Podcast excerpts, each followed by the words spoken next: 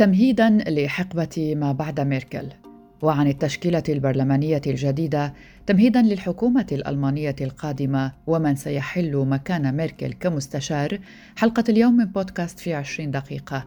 أيضا سيكون معنا ضيوف في حلقة اليوم وهم أنس الجرعان مرشح عن حزب الخضر في مدينة دوسلدورف وهو أصغر مرشح للبرلمان الألماني ومن أصول أردنية. أيضا معنا سما النميري مقيمة منذ 11 سنة في برلين ألمانيا وكانت مشاركة في الحملات الانتخابية التي تقام مع أحد الأحزاب هناك. أهلا بكم معكم براء صليبي.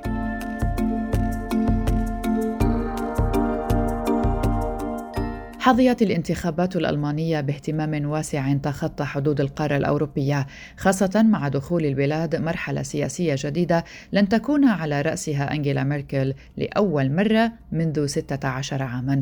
وانطلقت العملية الانتخابية في السادس والعشرين من سبتمبر أيلول 2021 حيث أدلى الناخبون الألمان بأصواتهم في انتخابات عامة متقاربة الفرص.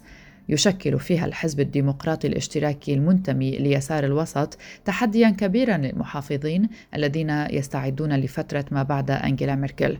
من جهته ناشد رئيس البلاد فرانك فالتر شتاينماير المواطنين الذين يحق لهم التصويت في بلاده بالمشاركة في انتخابات بوندستاغ وكتب شتاينماير في مقال لصحيفة بيلد إم زونتاغ الألمانية الأسبوعية في عددها الصادر الأحد الماضي كل صوت مهم صوتك مهم لذلك أرجوكم اذهبوا للانتخابات اليوم.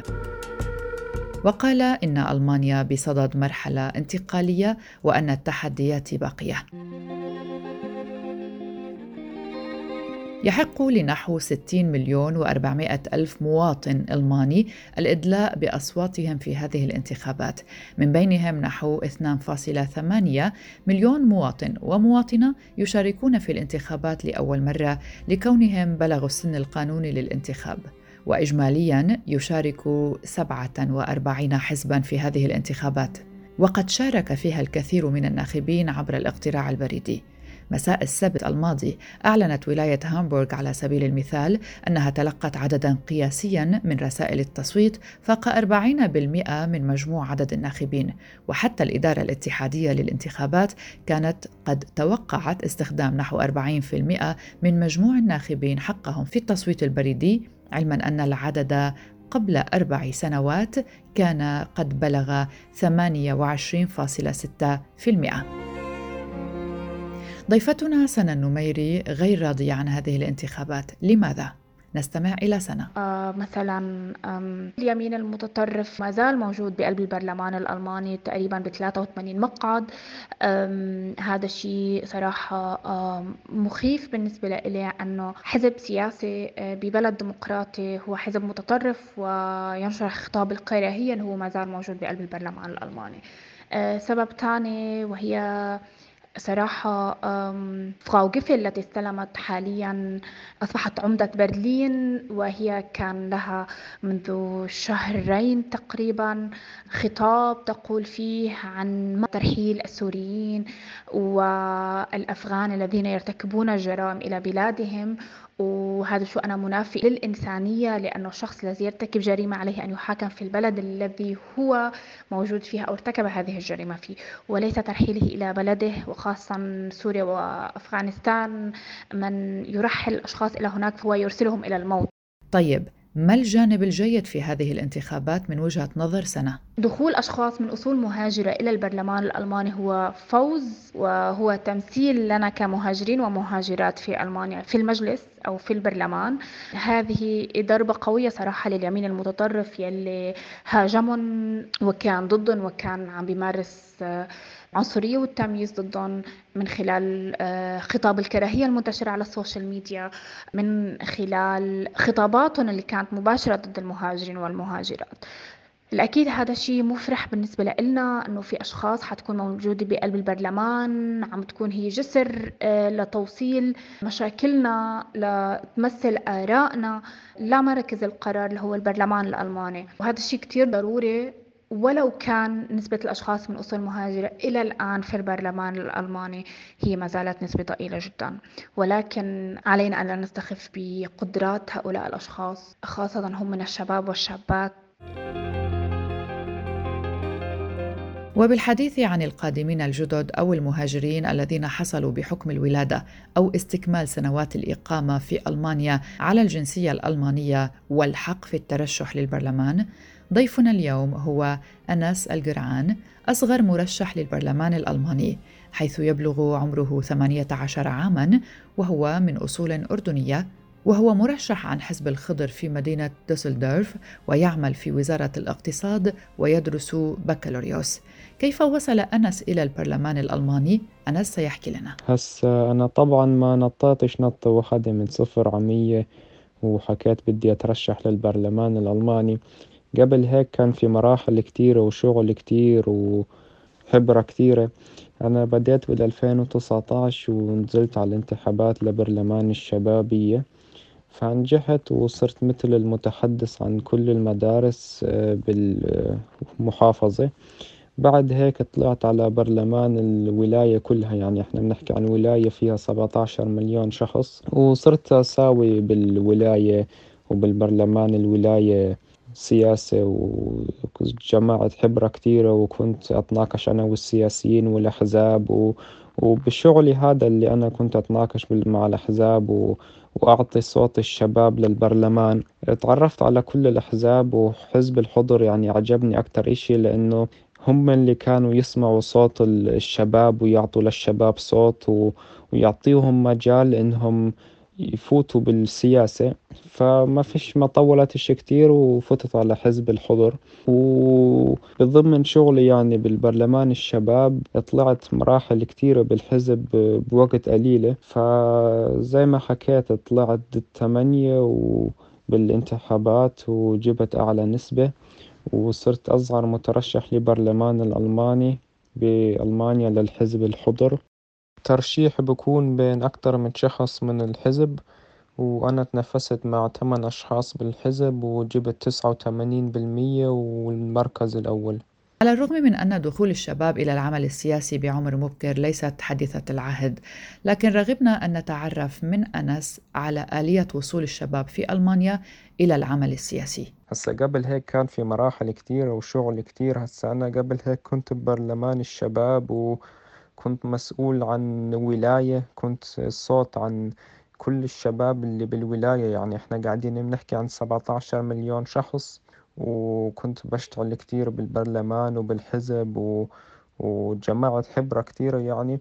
يعني طبعا الخبرة هاي اللي جمعتها بالسياسة الشباب بتلعب دور كبير وعمري بيلعب دور كبير لأنه إحنا بالبرلمان بدنا مش بس ناس كبيرة بدنا ناس كمان تكون صغيرة مشان تفهم الناس الصغيرة وتساوي قوانين يناسبوا الناس اللي بتكون بعمري اللي بتكون شباب. فلازم الواحد يكون عنده خبرة والعمر كمان بيلعب دور.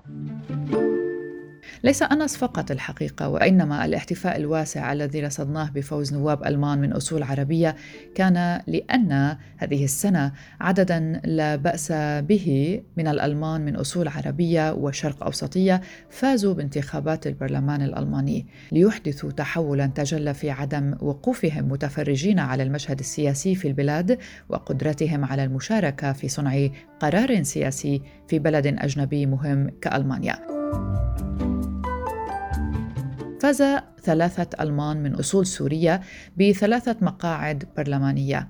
مقعدين في البرلمان الألماني البوندستاغ وآخر عن دائرة انتخابية في برلين. هؤلاء هم لمياء قدور التي فازت بمقعد برلماني عن حزب الخضر في مدينة دويسبورغ غربي ألمانيا نشأت لمياء في محافظة شمال الراين ويستفاليا لأب وأم سوريين وهي كاتبة وباحثة مختصة في الدراسات الإسلامية وتدريس الدين الإسلامي ودرست اللغة العربية والتربية والدراسات الإسلامية في جامعة مونستر.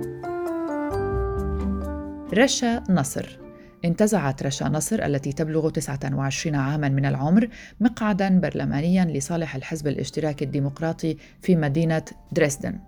ولدت رشا نصر لأب وأم سوريين في مدينة دريسدن عاصمة ولاية ساكسونيا شرقي ألمانيا ودرست العلوم السياسية والفلسفة في جامعة دريسدن حيث كانت ناشطة في المكتب الإعلامي للجامعة. ومن ثم عملت في مجال تنسيق شؤون اللجوء 2016-2017 وانضمت إلى الحزب الاشتراكي الديمقراطي عام 2017 جيان عمر فاز عمر بمقعد لتمثيل دائرة انتخابية في العاصمة برلين عن حزب الخضر. ولد عمر في مدينة القامشلي شمال سوريا وهاجر إلى برلين عام 2005 حيث درس العلوم السياسية والاجتماعية في العاصمة برلين ويقول إنه مهتم بالشؤون الاجتماعية والبيئية وقضايا الهجرة. كذلك فاز العراقي قاسم طاهر صالح بمقعد عن قائمة حزب الخضر. ريم العبلي رادوفان وهي من أصول عراقية رشحت نفسها عن الحزب الاشتراكي الديمقراطي.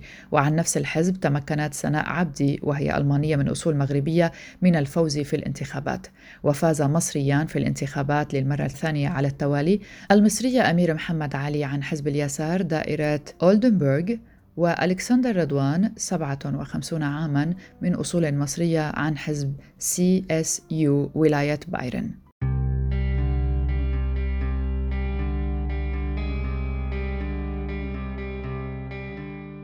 ما سر أهمية الانتخابات البرلمانية الألمانية هذه المرة تحديداً؟ تترأس أنجيلا ميركل حكومة اتحادية بقيادة التحالف المسيحي منذ 16 عاماً، ما يعني أن الكثير من الناخبين الشباب لم يعايشوا فترة أي مستشار غيرها.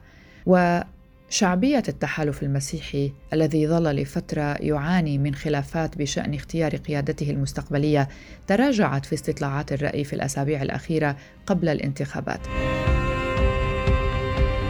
من اختار الألمان في انتخابات يوم الأحد السادس والعشرين من سبتمبر أيلول؟ لا توجد يوم الانتخابات إمكانية لاختيار مستشارة أو مستشار لألمانيا، فالانتخاب هنا يتم لاختيار نواب أي ممثلين للشعب، وبعد أسابيع من الانتخابات يختار هؤلاء النواب في البرلمان المستشار أو المستشار الذي سيتولى بدوره تشكيل الحكومة. إلى متى تحافظ ميركل على لقب مستشارة ألمانية؟ لقب المستشارة سيظل مرتبطا باسم أنجيلا ميركل حتى بعد يوم الأحد المقبل بشكل رسمي تنتهي فترة عمل المستشارة مع أول جلسة للبرلمان المنتخب الجديد وهو أمر يجب أن يتم خلال فترة لا تتجاوز 30 يوما بعد يوم الانتخابات طالما لم ينتخب البرلمان المستشارة أو المستشار الجديد ستظل ميركل قائمة بمهام المنصب.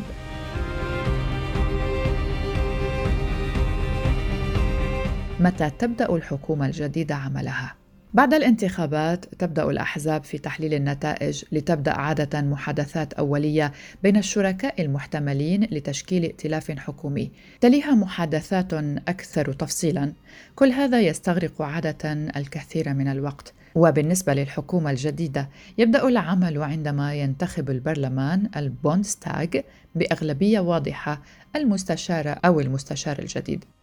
معلومة جانبية لتوضيح العامل الزمني. في عام 2017 تمت الانتخابات البرلمانية يوم الرابع والعشرين من سبتمبر أيلول. أما تشكيل الحكومة وإعادة انتخاب المستشارة فتمت يوم الرابع عشر من آذار مارس 2018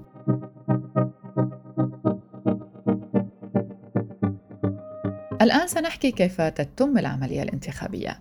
صوتان انتخابيان لكل ناخب خلال الانتخابات البرلمانية الألمانية.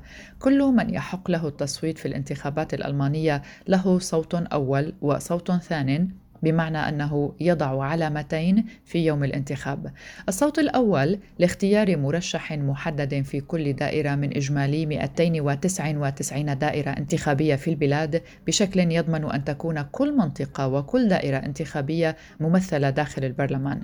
أما الصوت الثاني فيمكن للناخبه والناخب من خلاله تحديد شكل الأغلبية في البونستاغ لذلك يعتبر أهم من الصوت الأول وبالصوت الثاني يختار الناخبون قائمة حزب معين والتي يتصدرها مرشح هذا الحزب لمنصب المستشارية.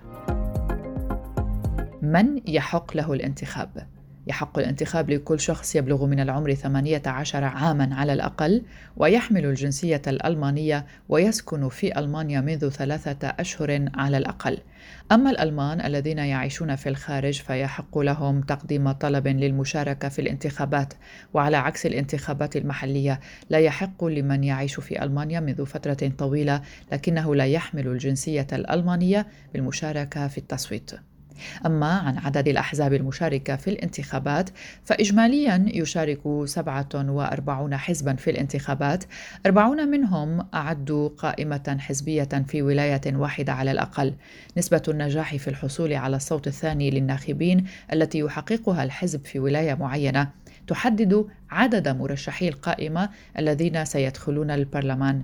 فقط أحد عشر من الأحزاب لديهم هذه القائمة الحزبية لجميع الولايات الألمانية الستة عشر ومتى تظهر نتيجة الانتخابات؟ بعد إغلاق مراكز الاقتراع مباشرة بدأ ما يسمى بالنتائج الأولية في ظهور، وهي بيانات تستند على الباحثين المختصين في دراسات قياس مؤشرات الرأي والذين يقومون باستطلاع آراء الناخبات والناخبين لدى مغادرتهم مراكز الاقتراع. وفي اليوم التالي للانتخابات أي صباحا تظهر ما يطلق عليها النتائج المؤقتة لتظهر بعد ذلك النتيجة الرسمية بشكل دقيق بعد عدة أسابيع.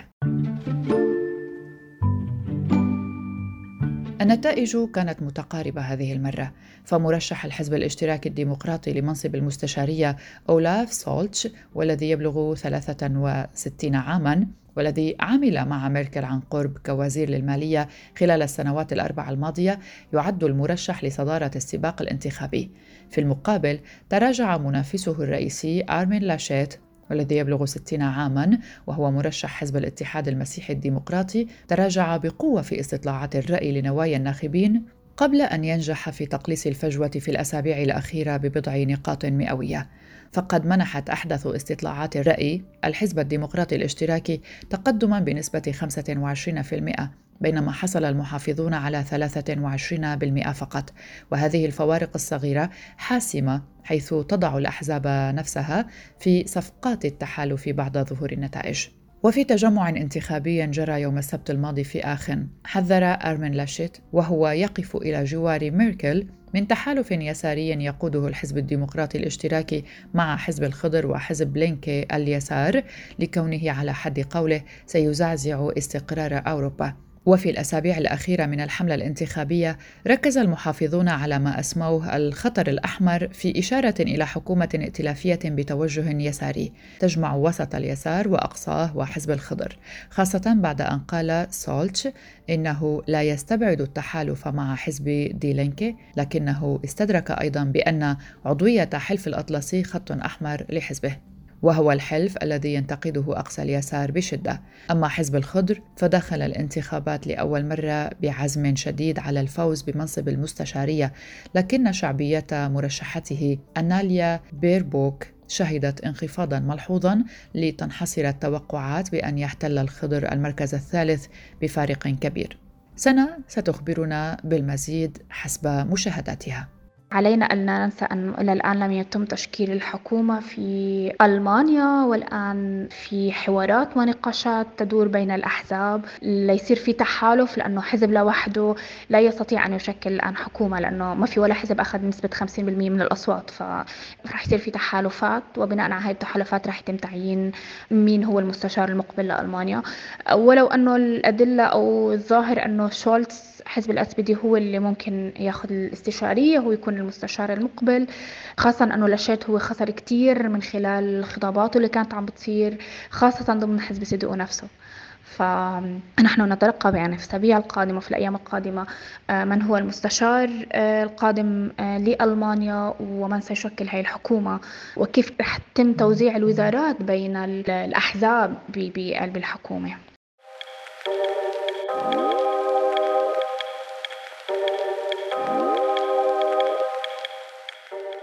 هذه كانت حلقة من بودكاست في عشرين دقيقة. أشكر صديقتي وزميلتي يلا فهد التي ساهمت في الإعداد. كنت معكم براء صليبي. إلى اللقاء.